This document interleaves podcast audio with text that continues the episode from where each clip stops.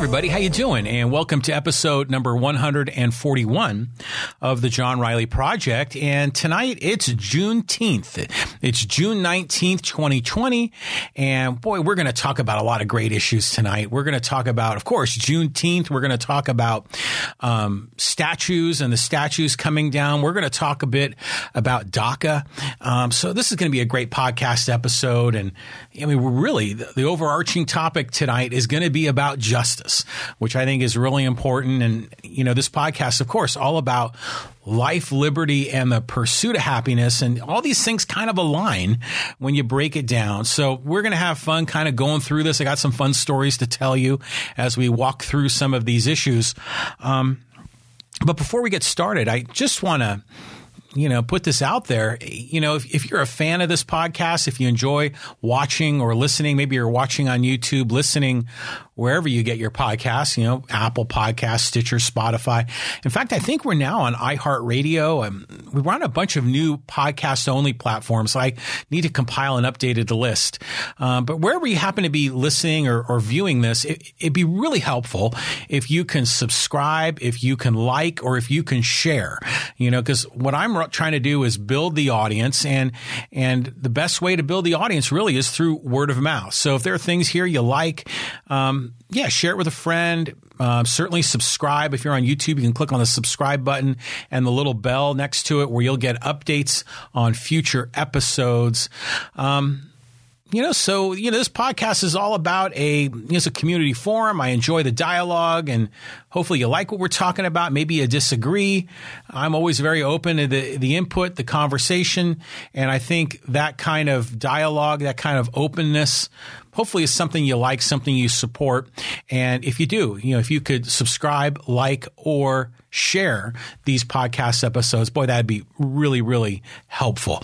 Um, okay, so enough of my plea for support. Um, let's move on. And I just want to start it off with a quote. I think this is just a wonderful quote that I discovered when I was preparing for this podcast. And it's never forget that justice is what love looks like in public. And this is from Cornel West. And, you know, Cornel West, pretty interesting person. We see him as a guest frequently um, on the national news. You know, he's a, an American philosopher, a political activist, a social critic, an author, a public intellectual. He speaks on a lot of race issues. Uh, but Cornel West, yeah, he said, never forget that justice is what love looks like in public. And it makes you think about that. And, you have to ask yourself, you know, what is justice? What does justice really mean? And and I want to kind of define it, you know, up front for everybody because justice, I think, is going to be the common thread that uh, that we're going to follow as we go through some of these uh, various current events, some of these topics that we're going to explore. So, what is justice? I mean, some people think justice is just fairness. Um, justice maybe is moral righteousness. Um, maybe legally, you might think Justice is a system of law um, in which every person receives his or her due from the system, including all rights, including have all of your rights secured, you know, whether they're legal rights or whether they're natural rights. And yeah, that makes a lot of sense. I mean, I, I think as, as someone else had told me this, and, and I thought this made a lot of sense. Justice is basically getting what you deserve. And for some people, that's that um, can be a positive thing. And for others, it can be a negative thing.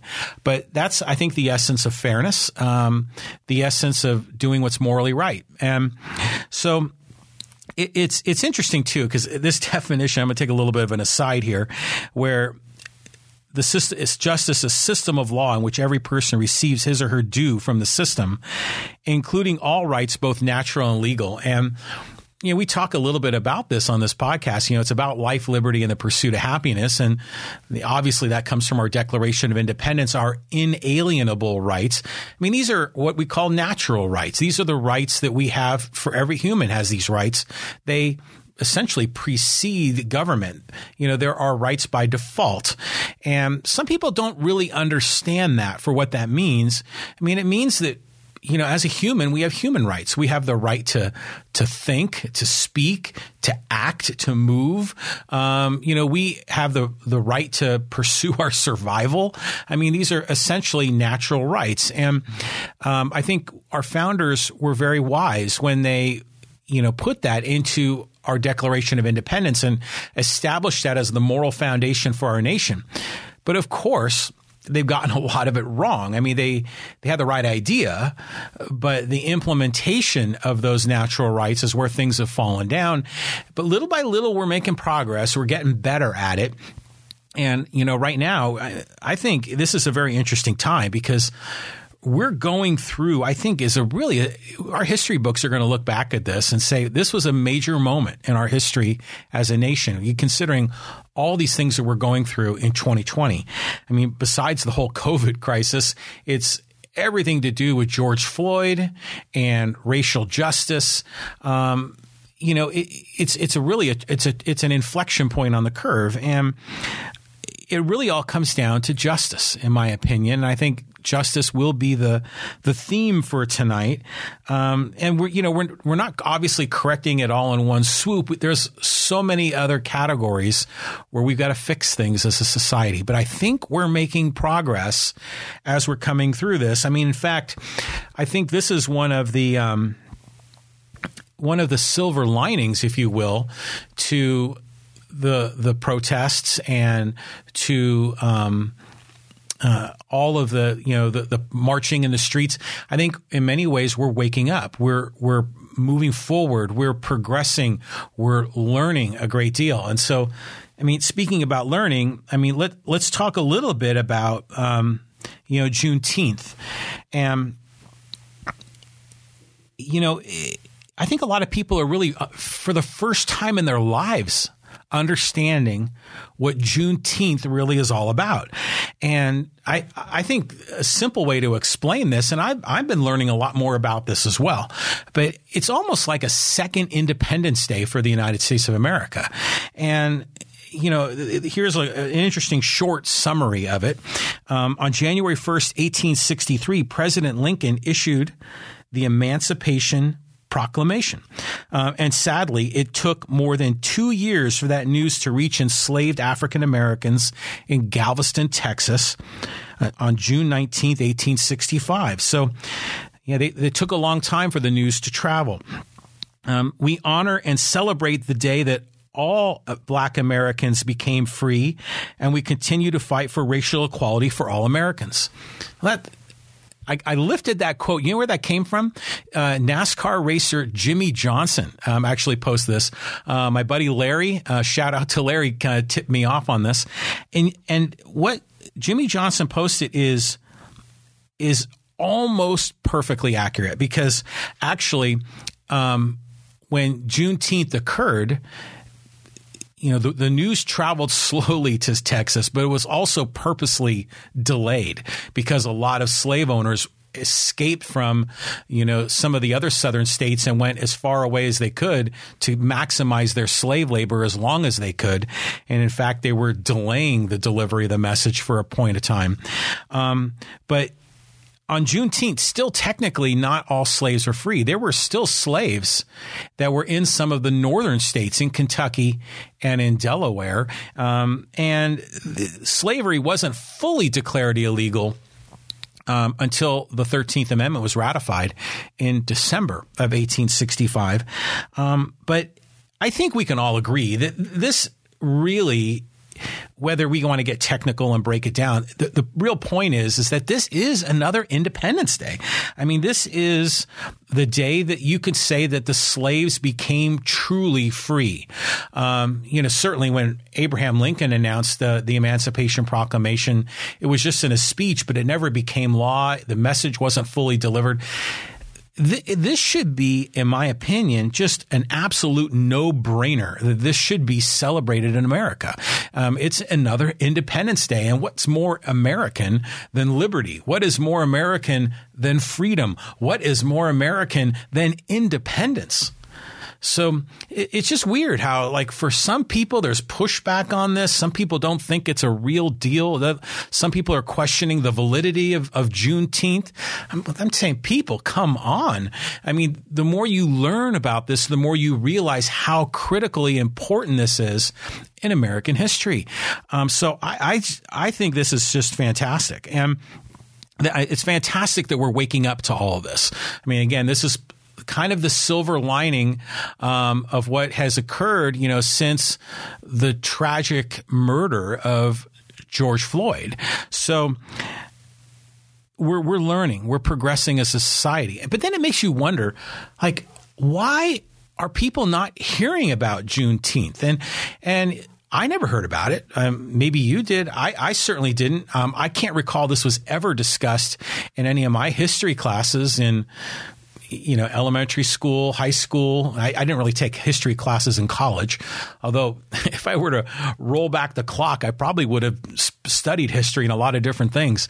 Um, I was more in the math, computer science world when I was in college, but um, I still don't recall ever hearing about this. And some people said, "Oh, yeah, it was it was Jubilee Day," and then I'm learning, well, maybe it was celebrated in Texas, but it wasn't celebrated in all the different states. And then I keep wondering, this is amazing. This seems to me like a major failure of our education system that this day, Juneteenth, the second Independence Day in America, is just not widely understood that it's just not embraced. I mean, this is a holiday that we should all come together on. Why isn't this taught in our schools? Or if it is taught in our schools, why is it so sporadic? I mean, certainly July 4th, 1776 is not um, discussed sporadically. That's a universal truth. Um, why is this one not so universal? And, and again, a little bit of a tangent. To me, this is why we have a, we have to talk about our educational system.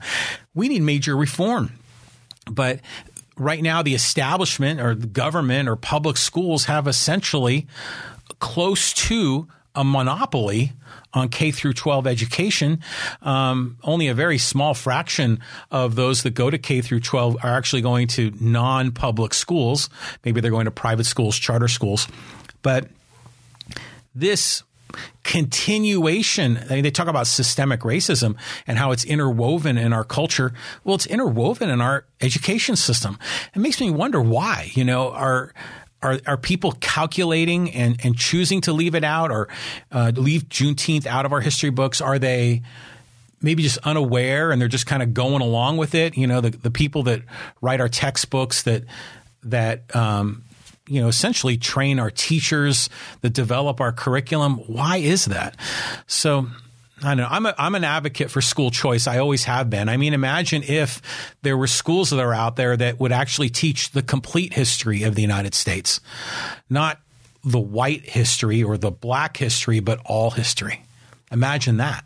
Uh, because right now, I think a lot of people would say that we're getting the quote unquote white version of history uh, because the victor in many of these cases is the one that writes the history. Um, some people will call this privilege. Um, but I think if we had a, a, a more open, a freer education system, I think there would be a lot more schools that would be teaching the complete package of history and actually would be putting a lot of pressure on a lot of our government schools to get with the program. Now, I think because of what's going on right now with the whole Black Lives Matter movement and everything else, lots of people are waking up. I think we're going to start to see some change, and I think that's that's possible. But you know how much agitation has gone on for so many decades about trying to get more Black history into our history classes, and yet the needle rarely moves on that. Um, but anyways, I digress. It is interesting that we're just learning about this, and another um, one of my previous guests on the podcast, Kim Garnier, she um, posted this on Facebook. I thought this was really interesting, and she said, "It's no accident that you learned about Helen Keller instead of W.B. W.E.B. Du Bois. You learned about the Watts and L.A. riots, but not Tulsa or Wilmington." And I want to make a comment about Tulsa, but let me save that till I finish reading through this. You learned that George Washington's dentures were made of wood rather than the teeth from slaves. You learned about black ghettos, but not about black Wall Street. You learned about the New Deal, but not the redlining. You learned about Tommie Smith's fist in the air at the 1968 Olympics, but not that he was sent home the next day and stripped of his medals. You learned about black crime, but white criminals were never lumped together and discussed in terms of their race. You learned about states' rights and the cause for the Civil War, but not the fact that slavery was mentioned 80 times in the Articles of Secession. Um, privilege is having history rewritten so that you don't have to acknowledge uncomfortable facts. Racism is perpetuated by a system who refuse to learn or acknowledge this reality. You have a choice. Happy Juneteenth. so just a, this is very interesting. Um, I want to break some of this down because generally speaking, what I just said is generally right on the target.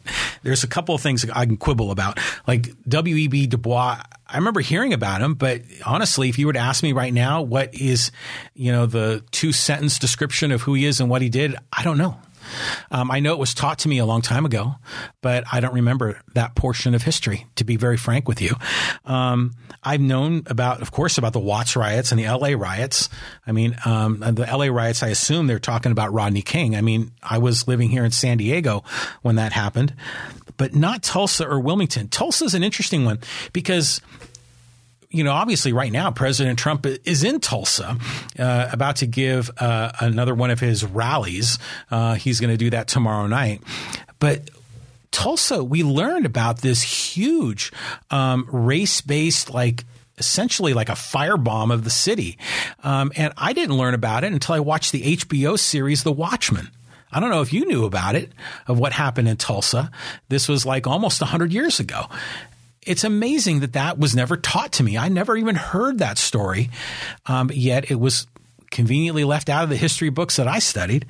Um, yeah, George Washington's teeth made out of wood. I've often heard that was a myth. I didn't know that it was from the teeth of slaves. Um, yeah, we learned about the New Deal, but not redlining. I think a lot of us have learned about redlining, especially in the last 10 to 15 years. Um, yeah, the whole notion of the Civil War was about states' rights. I mean, it was definitely about slavery. And by the way, states don't have rights. People have rights, um, which is a whole other digression. Of course, the 10th Amendment, which by the way is almost ignored entirely, is about defining the scope of government. And if it's beyond the scope of the definition for the federal government, it becomes the jurisdiction of the states. And if not them, then certainly the jurisdiction of each of us as individuals to make our own choices. But really, states don't have rights, people have rights. So the whole concept, states' rights, kind of a misnomer in my opinion. Um, but yeah, the Civil War was about slavery. I mean, obviously. So this is just interesting. And then, you know, it concludes with you have a choice.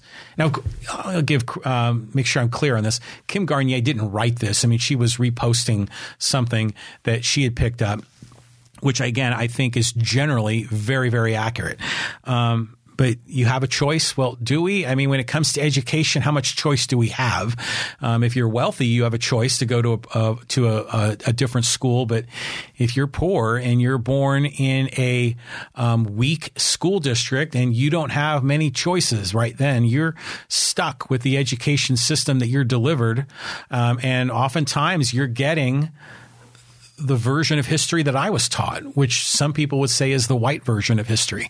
It's interesting, uh, very interesting. So again, we're going. This is a, just a big transformation time in America's history, and I think, you know, George Floyd was murdered, um, but a lot is coming from that. We're we're moving forward. We're learning. We're getting better, and I think that's great. Um, you know, I a lot of people have been saying, when did you first hear about Juneteenth? And I first heard about it probably like it was in the mid 1990s and i was working uh, for a company up in vista which is in north san diego county and one of my uh, my my coworkers uh, was a, a young African American, and he was telling me about this celebration that they were having at a, a park in Oceanside, and it was for Juneteenth. And I'm like, what's Juneteenth? I never knew anything about it. And he was saying, well, it's when the slaves were finally freed. And I was like, hmm, okay. And I was, I mean, meanwhile, I'm thinking in my head, well, th- yeah, they were already freed. I mean, that's what the Civil War was all about.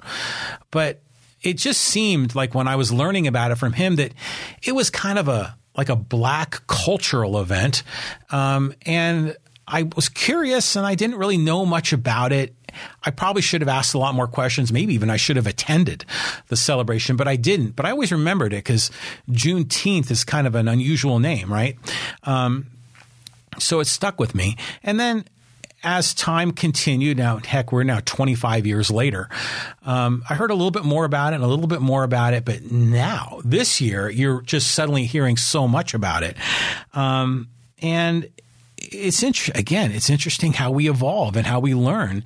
And uh, the more I'm, I'm th- this podcast is all about life, liberty, and the pursuit of happiness. Liberty is part of this podcast. Juneteenth is about liberty. I mean, this is a this should be, like I said, a no brainer to be a national holiday a national holiday. This is an easy choice if I were supreme dictator of the world. Um, I mean, yeah, what could be what could be more American than liberty? Um, last uh, summer, uh, my wife and I we went on a on a vacation, and we we first went to Butte, Montana, and we went there to research some of my family history. Uh, my my um, ancestors came from uh, Kinsale, which is in southern Ireland, and then they many of them uh, were in the in the mines in Butte, Montana. Um, I had a chance to walk in their footsteps, which was wonderful. But then after we wrapped up what we were doing in Butte um, we went on a vacation that we had always talked about going on, and we went and visited Nashville, Memphis, and New Orleans. And in fact, if you if you're so interested, I did a whole podcast episode on this vacation um, and the things that we experienced, and it was fabulous. But one of the the big highlights for us was when we were in Memphis, Tennessee, and we went to the National Civil Rights Museum. And it's right there in the Lorraine Motel, the motel where Martin Luther King Jr. was assassinated. And man, that what a moving experience that was. And I I really felt it was important to go to this museum. It was on our itinerary of the things that we wanted to accomplish when we were going through each of these cities. But what's interesting is as I've gotten older, as I've learned more about maybe my own view of morality, of maybe my own interpretation of what makes this country great, is really understanding what our founders meant by the whole notion of inalienable rights. And so when I look at what Martin Luther King Jr. did and what many other civil rights leaders did, what they were doing wasn't necessarily just fighting for black rights. It wasn't just a black thing. They were fighting for American values. They were fighting for equality under the law. And what they were doing was absolutely righteous. So I you know, I'm I'm in the Civil Rights Museum with my wife, and you know, I'd say two thirds of the people in the museum with us were African American, maybe even three quarters, and everyone sees this history through their own lens. And I'm a liberty guy. Some people say I'm libertarian, but I'm definitely looking at the National Civil Rights Museum through that lens of liberty. And man, it's powerful. It's very moving um, to think about how how Martin Luther King Jr. was so effective at what he did, yet we still have not really fulfilled his dream. Um, but again, this is about justice, right? I mean, justice is the is the is the theme here in this podcast episode. So I I just want to share one piece of of the I have a dream speech, and I shared this in a previous podcast, but I'm just going to take a very tiny excerpt from it from Martin Luther King's I have a dream speech. which is all about liberty, equality, and justice. And he said, when the architects of our republic wrote the magnificent words of the Constitution and the Declaration of Independence, they were signing a promissory note to which every American was to fall heir. This note was a promise that all men, yes, black men as well as white men, would be guaranteed the unalienable rights of life, liberty, and the pursuit of happiness. He goes on to say that you know, blacks have gotten a blank check. You know, they haven't been delivered this promissory note, and he's right. Um, but he was really calling for that higher ideal, and man, it's just fantastic. So. To me, this is all very consistent. Um, what we're learning about civil rights leaders back in the days you know, before the Civil War, after the Civil War, um, you know, during the 60s and what Martin Luther King Jr. Um, did, and even some of the civil rights leaders today, it is all about justice. And in many cases, it's all about freedom. But the crazy part of this is, is that there are still people to this day, and I've seen them online, they just mock this. They think Juneteenth is a joke. They think it's just some black thing and it's not worthy of our support. And the funny thing is, is that these are the people that you typically see embracing America and embracing freedom. We're all for freedom. But if you're really for freedom, then you got to be for Juneteenth. It's a no brainer, folks. So new, Juneteenth should absolutely be a national holiday. And, um, to not only celebrate Independence Day number two, um, but also as a matter of justice. The freeing of slaves, one of the most fantastic, you know, achievements in the world of liberty in our nation was freeing of slaves, giving liberty to those that didn't have it before. Now, granted, they never got full liberty, um, and we've been working on that. And they've come. Uh, I say they. Uh, we as a society have come a long way, but this again, this is Juneteenth should be a national holiday. Let's move on. Um, I want to talk about these statues, and how a lot of these statues are coming down. People are tearing down statues. Um, but I first want to start off with a quote, and this is from Benjamin Franklin. And he said, Justice will not be served until those who are unaffected are as outraged as those who are. Okay. That's good. And I think we're seeing that now, right? A lot of people that were unaffected by a lot of these situations are now becoming outraged. Uh, Martin Luther King Jr., again, said something very similar. He said, it's not possible to be in favor of justice for some people and not in favor of justice for all people. So now let's look at that through um, you know, let's look at the topic of the statues and the statues coming down. And we're seeing this with like Confederate leaders, right? And that was really what started the whole Charlottesville uh, situation um, when there was a statue of Robert E. Lee in that city, and they wanted to tear it down, and that got all of the um, uh, white supremacists enraged, and they were all out there with polo shirts and tiki torches, um, and also, you know, uh, what was the um, what was it? No soil, no blood. I can't remember the line, but definitely lifted from uh, Nazi Germany. Um, but it was it was clear racism, bigotry. Frankly, it was flat out Nazism that was being shared there at Charlottesville. But what they were doing was there was a yeah, a statue of Robert E. Lee, the the leader of the Confederate Army. You could say the leader of the army of the enemy being celebrated in a public square, taking that statue down, a lot of people think that's the right thing to do. In fact, some people say having Confederate statues in the United States is like having a statue of Osama bin Laden at ground zero. You know, these are the enemy. You know, we shouldn't be celebrating them, no matter how you feel about Robert E. Lee, because a lot of people think of him very highly, but still he was fighting an immoral cause. He was fighting to to restrict liberty, to restrict our inalienable rights of life, liberty, and the pursuit of happiness.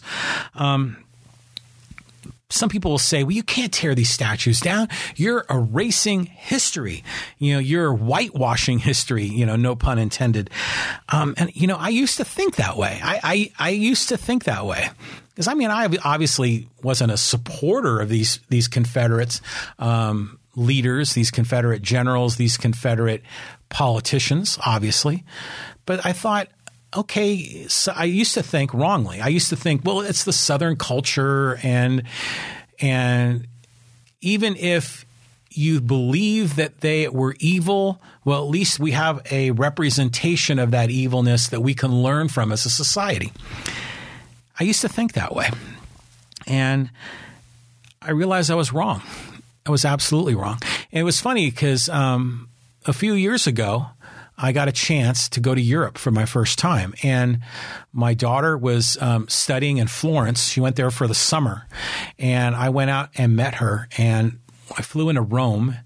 We rented a car, by the way, and we drove from Rome up through, um, we went to Bologna and a number of other cities in northern Italy. And then we wrapped around the top of the Adriatic, I guess it is, went to Slovenia by the way, went to Lake Bled, which is this wonderful place. It was like a paradise, a little lake with a um, with an island in the center and a castle on top of that island. Um, and then we went to um, Croatia, and then um, eventually drove back to Italy. Went, we were in uh, was it Verona, and then we got on a train and we went over the Alps and we went to Munich. And the whole time we were in every city we visited, we had, you know who Rick Steves is? He's like this PB, KPBS, you know, uh, public broadcasting. He's the, the Europe guy. And he has this free app that you can download and you get walking tours through some of these cities. And he's fantastic. And we were in Munich for like three days and it was fantastic. We really enjoyed ourselves. But you know, you're walking around Munich, you don't see statues of Hitler. You don't see statues of Goebbels. You don't see statues of these other um, Third Reich leaders. They tore them down. And, and they didn't want to, they didn't erase them from history in Germany. I mean, they acknowledged their history. They, they acknowledged the sins of that nation. Um, if you believe a, a, nation could sin, really it was people that sinned, but they acknowledged that that part of their history needed to be corrected. And they can't erase it. They need to acknowledge it, but it's certainly they don't need to celebrate it. They don't need to glorify it. They don't need to have a statue of Hitler in downtown Munich in the public square. So they rightfully took those statues down and moved them. And I think in some cases they're in parks or in museums or they're maybe hidden away in some cases. Um, and it made me think a lot more about that. And I thought, yeah, a lot of these statues, if they don't need to be quote unquote torn down, you know, demolished like the way they pulled down the Saddam Hussein statue in, in Baghdad and, and, and actually, you know, destroyed. Some of those statues, I think, belong in museums, rightfully so. Um, that's the appropriate venue where we can learn from history. We can learn the mistakes of history and that's the appropriate place for it. And, you know, when my wife and I were on that trip and we, we flew in, in into Nashville and then we rented a car and we drove to Memphis where we went to the National Civil Rights Museum and did a bunch of other things in Memphis. That was wonderful. Um, Memphis, by the way, was my favorite of those three cities. And then when we left Memphis, we headed south. We were on our way to New Orleans. And I wanted to stop in Vicksburg. And Vicksburg is uh, the site of a really famous war or a famous battle in the Civil War. And it's right there on the Mississippi River. And it was, you know, probably like about 30, 45 minutes off the freeway of the main route. I figured, oh, we got to go. And that was awesome. And we, there was like a drive through area of um, the, the hills and the, and the battle scene. And there are memorials for um, northern armies, and you'll see like it'll be like the army from Ohio or Massachusetts. And then there's also memorials for the Southern armies, and they're represented by Southern states. And then there is a museum there, and I we walked through the museum, and there we saw Confederate um, soldiers and descriptions of what happened, you know, statues It made a lot of sense. I mean, it was it was at the scene of, a, of an important battle. It felt like that was history properly in its proper context, but we didn't necessarily see the. Um, and, and by the way, the, the the northern armies defeated the southern armies at Vicksburg. Was a really critical um, inflection point, to use that word again, inflection point in the war. But we still didn't see those commanders of the Southern Army, you know, essentially celebrated in those cities. It was a certain sense of reverence, you know, for all the loss of life that happened there. It made sense there that that's where those statues need to be, not in some high visibility place, you know, in in the um, um, in downtown in a big city with lots of visibility and lots of traffic. And so I, I've definitely changed. I, I think it makes sense for us as a nation to re examine our history, re examine our values. And if we really are a nation that's built on our inalienable rights of life, liberty, and the pursuit of happiness, you can't be celebrating leaders, military leaders, that were all about keeping people in chains and denying them rights. That doesn't make any sense at all. That's inconsistent with our values. So when these people are talking about moving these statues, I'm like, um, yeah, you know, and let's maybe find someone better, you know, someone better that we can, um, you know, celebrate as an important part of our nation's history rather than making excuses on why we've got these um, leaders from a failed nation that was frankly the enemy of the United States that supported keeping people in chains. We got to move on from that, folks. Um, taking some of these statues down and putting them in a museum makes a ton of sense. And then let's debate who should be replaced. Now, it's interesting. There's another category where we're seeing a lot of this, and it's not just with the Confederacy. It's with Christopher Columbus. We're starting to see, well, not starting, we've been seeing this going on for a while now, where Christopher Columbus was for a good part of American history was, hey, he discovered America, and therefore he becomes this famous person.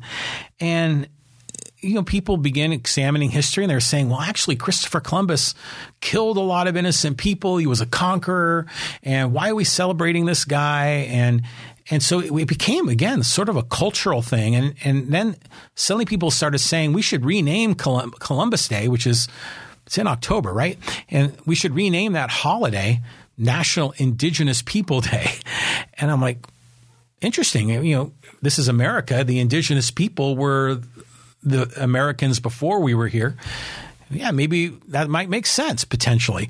Um, there were a lot of fair points that were being made. But then it makes you wonder, like, why is Christopher Columbus so widely celebrated in America?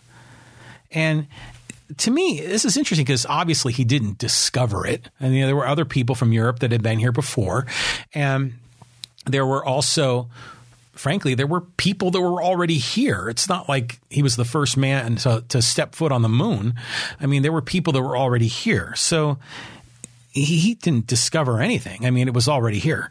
Um, but I understand why Christopher Columbus would be important to Europeans as part of European history because he was the first one in a larger sense, in a more public sense, that had connected the New World with the Old World. So, which allowed Europe to grow and expand and and essentially colonize. From Europe, from the view of a European, I get it, especially if you're Italian. Um, because he was an Italian Christopher Columbus, or maybe even if you're Spanish, because he flew under what was it, Queen Isabella, I think, right? So the um, the Spanish Queen. But still, like you look around and there are Christopher Columbus statues all over the place. I know there's a big one in New York City. Like there's a, is it called Columbus Circle? I think it is. Um, I just saw an article that was someone had posted on Facebook, and I guess in Sacramento, in the state capital, there is a rotunda and there's a statue of Christopher Columbus in Sacramento, in the center of this rotunda. And of course, people are saying, "Oh, we got to tear that down. We got to take care of that. Take that statue down." I'm thinking to myself why is Christopher Columbus in the California state capitol? What is his connection to California? Doesn't make any sense at all. And, you know, we, we should move that statue. There should be a Californian in the state capital of California. I mean, someone like, I don't know, John Muir, Leland Stanford, who helped build the Transcontinental Railroad, Steve Jobs. I mean, Steve Jobs is a hugely transformational character in human history. Um, yeah, why not Steve Jobs? Certainly more than Christopher Columbus. Um, so it, it's just remarkable how we see him everywhere. Now, another friend of mine, um, my friend Jack, who lives up in San Francisco, he and I were swapping some email this morning, and and I, he was filling me in on what's going on there. Now he he lives in North Beach, and if you've ever been in San Francisco, you know that North Beach is a is kind of like the the old Italian community of San Francisco. I mean, a lot of those ethnic lines have been broken up. I mean, a little bit of a tangent here. Um, back when I was born, I was born in San Francisco, and back in the day, the San Francisco was largely ethnic neighborhoods, and my family all lived in the Irish neighborhood. That's where my mother and father met, and all my cousins or everyone was from this Irish, you know, community in San Francisco, you know, Eureka Valley. It's now the Castro district. Uh, so in the 60s, you know, when there was white flight and a lot of people moved to the suburbs, a lot of those ethnic lines sort of broke down. Um, and there and that whole neighborhood changed. I mean, if you've ever been on Castro Street, oh my God, it's completely different. I'm sure than when it was when it was a Irish Catholic community. Um, but North North Beach was always the Italian area, and there, Columbus Day is like a national holiday in North Beach because they're celebrating their Italian heritage. Now, never mind the fact that, you know, I don't know what the percentage of Italians are in North Beach, but it's got to be well under 50%. I'm certain of that. Um, but anyways, my, my friend Jack was telling me about this that, you know, where Coit Tower is in San Francisco, you know, it's a really famous, um, yeah, tower there in the northeastern part of the city. There's a statue of Christopher Columbus there, which again makes sense because it's in the North Beach or right near North Beach. And he was telling me that the San Francisco Police Department was up there protecting the Columbus statue recently because they were afraid it was going to be knocked over by vandals and and they were trying to like have some, you know, some semblance of order up there. And then he checked on it later and the cops had left. And sure enough, there were vandals there and they had put red paint on Columbus's hands, you know, to signify the blood on his hands when he came to the Americas. And if you look at the base of the statue, there's all kinds of graffiti and it's um, NLM not BLM for Black Lives Matter. It's NLM. And I had to think about it and I was like, oh, I bet that N stands for native, like native lives matter. Like, oh, okay. I get it. Um, so sure enough, yeah, there's there's a lot more. Uh, there was the statue was vandalized, and then suddenly the city just removed the statue before it could literally be torn um, off its its bolts. You know that was holding it onto the to the platform, and so now there's no statue there, and then that's now inviting a conversation in San Francisco about who should be replaced. And naturally, people are saying, well, it should be an Italian because this is in the Italian neighborhood of, of San Francisco. And I get that. And people are saying, well, what Italian is what famous Italian comes from San Francisco? And then a lot of people are saying Joe DiMaggio. He, of course, you know, the, um, the Yankee Clipper, you know, the center fielder of the New York Yankees. Of course, yeah, he was definitely from San Francisco. Um, but you want to have a ball player there? You know, I'm, I'm as big of a baseball fan as they come, but I'm not sure if he's the right guy. And then Jack was telling me that they they are now coming forward with this guy, and I never knew his name, but his name Amadeo Pietro Giannini, um, also known as AP Giannini, and this guy was the inventor of the modern day banking practices. He opened up banking to the middle class, especially undeserving immigrants. I mean, he is the founder and president of the Bank of Italy that later became the Bank of America. An Italian in San Francisco essentially started a bank that became the Bank of America. Now, can you think of any better person? Say what you will about banking, but this is a person that is a success story and an Italian and a San Franciscan. And wait till you read, like, like I'm going to read a little bit of a short story about this guy, and you're going to say, oh, this is an automatic. This is another no brainer. So, as the founder and president of the Bank of Italy, which later to be renamed Bank of America, which would go on to become the biggest bank in the nation, he was a driving force to get San Francisco financed and rebuilt after the 1906 earthquake catering to all the common folk who the traditional banks wouldn't do business with, who just needed loans to rebuild their businesses and homes. And he did this from a table on a sidewalk after risking his life with the help of a garbage man and his horse drawn garbage hauler by promising his son a job if he helped him. And they moved. This is again right after the 1906 earthquake and the fire and everything else. They took the vault from his bank, they put it on this essentially garbage hauler and they they covered it with garbage to kind of cloak it so they wouldn't get robbed and they moved this the bank's records and all the contents of that vault down the peninsula to rural San Mateo, which that's like really close to the. I, I was raised in Burlingame, which is just right next to San Mateo. So he took the um, the garbage hauler down to San Mateo, and then um, he was able to later on finance much of the rebuilding of San Francisco after the earthquake. And that garbage man's son, who he promised a job to, he worked for Bank of America for the rest of his life. So you're thinking, this is great. This is this is an example, I think, of a, reassessing our values, asking ourselves, who do we want to celebrate and why? and challenging some of our previous assumptions. Because just for generations upon generations, we're told Columbus discovered America, he's important. But really, do we need to be celebrating Christopher Columbus in a rotunda in Sacramento? The, the state capital. That doesn't make sense. It sort of makes sense in the Italian community in San Francisco, but aren't there better people to celebrate? And this guy here, AP Giannini, I think he fits the bill. So, Jack, thanks for sharing that with me. I appreciate it. That was that's a great story. I mean, this is the kind of thing we should be doing. Is just reassessing our values. So, this obviously leads to the fact who next?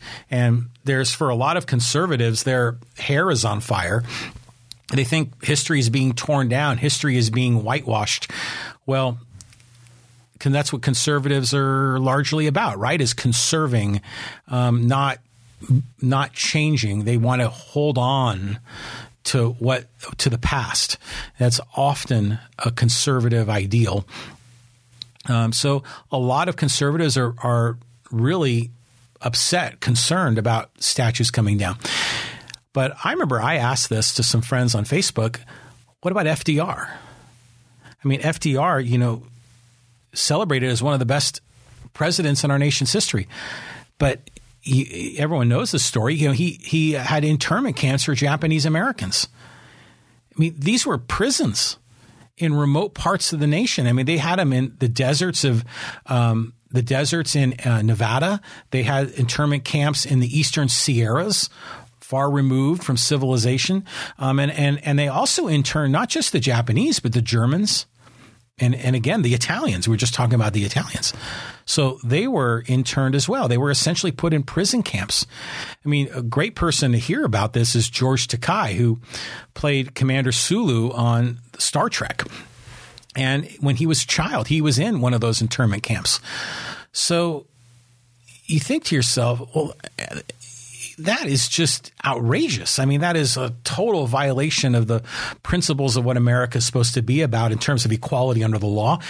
These people were citizens of the United States. They were rounded up and thrown in prison without a trial. They were assumed guilty. And, and they weren't let out until much later into, into the progression of the war. Maybe, I'm not sure exactly. Was it before the war ended or after the war? I don't know. That's a, that's a stain in our history.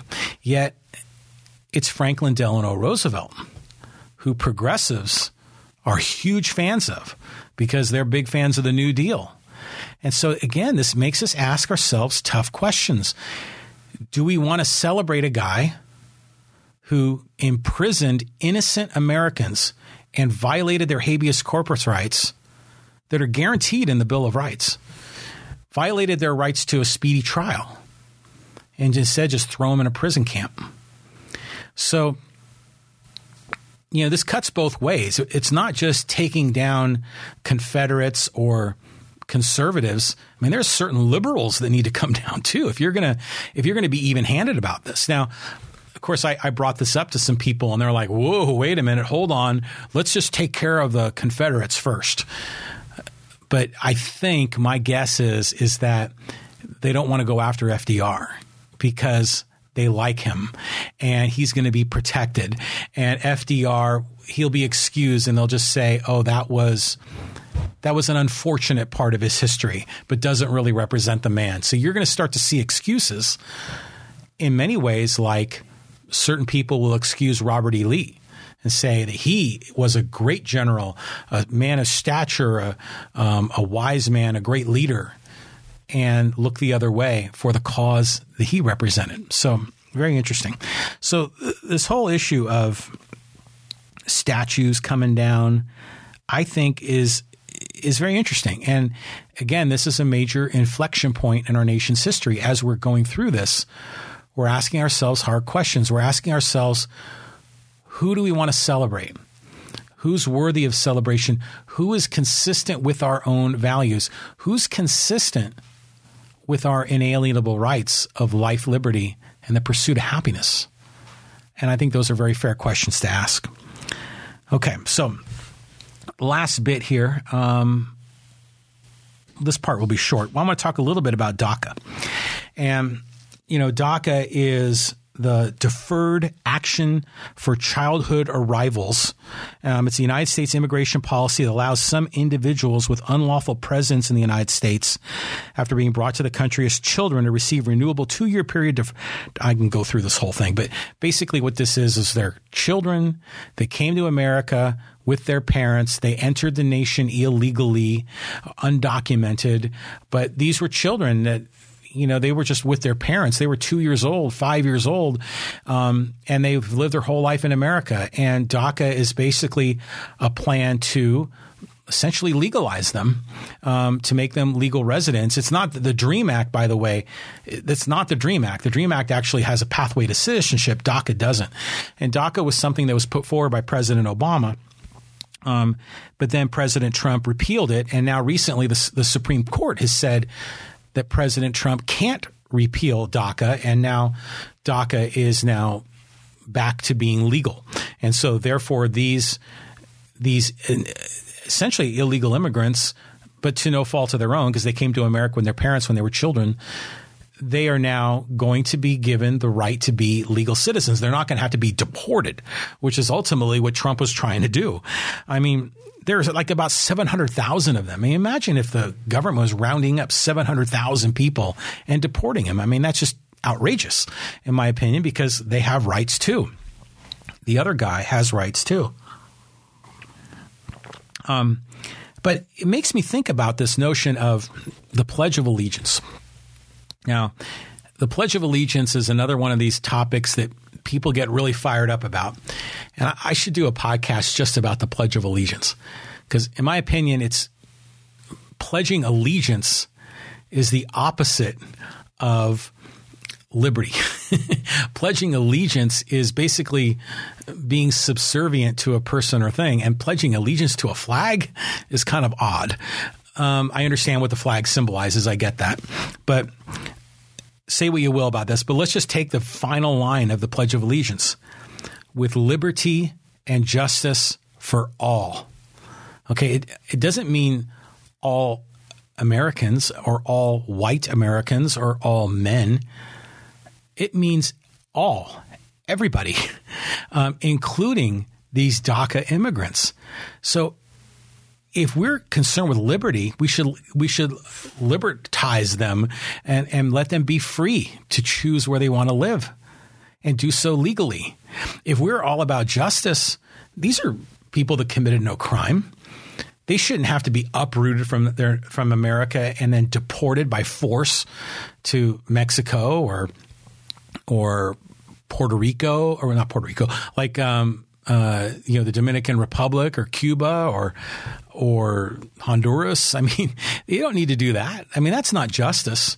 Ripping someone else, someone out of their nation, um, at well, the place where they live, and then forcibly ejecting them to another country of which they have no history, no connection. That's not justice.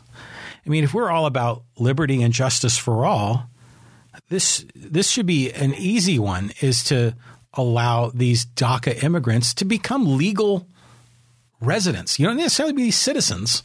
That's a whole other level. Um, you know whether or not they're eligible to be citizens, and we can discuss that. I, I would say there is there should be a pathway to citizenship, um, but at the very least, they shouldn't be living in the shadows. They shouldn't be living in a manner that they're afraid that an ICE member, an INS member is going to find them and seize them and put them in chains and then send them thousands of miles away. I mean, that doesn't make sense to me at all.